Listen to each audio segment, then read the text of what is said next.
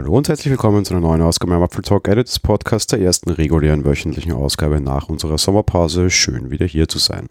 Mittlerweile ist September und wir wissen jetzt schon, die großen Dinge werfen ihre Schatten voraus. Seit letzter Woche ist es klar, Apple wird am 10. September seine neue iPhone-Generation vorstellen, wie auch immer dann heißen mag. Aktuell gehen die meisten Leute von iPhone 11 aus oder XI oder wie auch immer. Aber Fakt ist, nächste Woche Dienstag sehen wir neue iPhones. Was wir sonst noch sehen werden, steht natürlich auf einem ganz anderen Blatt. Und da gibt es wie immer jede Menge Gerüchte. Aktuell sind vor allem auch sehr stark die Gerüchte rund um eine neue Apple Watch. Wäre jetzt auch nicht ganz unpassend schließlich und Endlich wurde die jedes Mal da präsentiert und irgendeinen kleinen Fortschritt bringen und präsentieren muss man ja. Aktuell ist Apple ja auch in diesem Bereich auf einem Jahreszyklus und veröffentlicht jedes Jahr eine neue Uhr.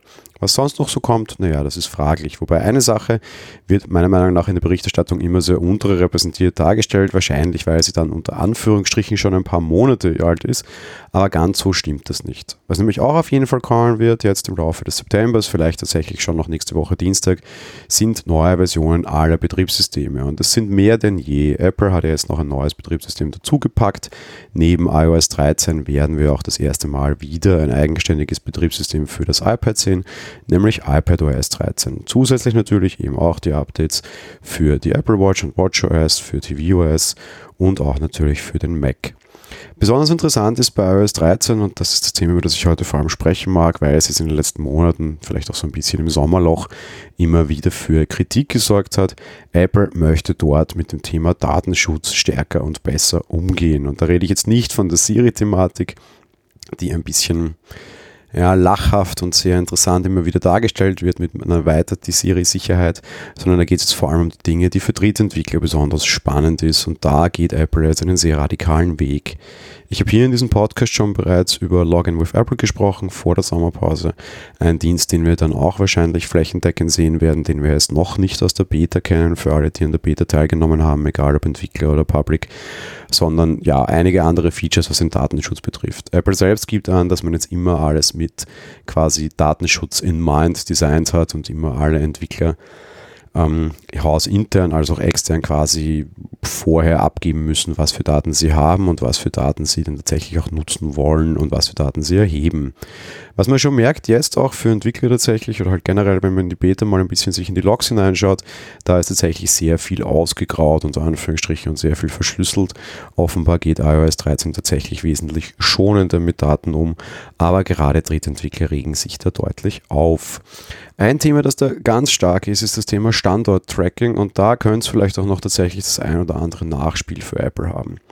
Grundsätzlich sehr charmant, wenn ich eine App installiere, dann habe ich dort die Möglichkeit, ihr den Standortzugriff zu geben. Das kennen wir schon und habe dort genau drei Optionen, nämlich bei der Verwendung der App zulassen, dass sie auf den Standort greift, das Ganze einmal zuzulassen oder das Ganze gar nicht zuzulassen.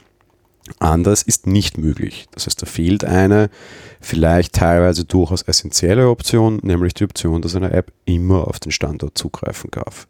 Zusätzlich, und das ist vielleicht tatsächlich so ein kleines Problem, wo ich den Drittentwickler durchaus verstehen kann, es gibt generell nicht die Möglichkeit, dem Nutzer das so vorzusetzen. Dazu muss der Nutzer einen Ausflug tatsächlich in die Einstellungen machen und das selbst dort aktivieren, was natürlich durchaus problematisch ist, weil erklär das mal deinem Nutzer, das ist relativ ja, unangenehm.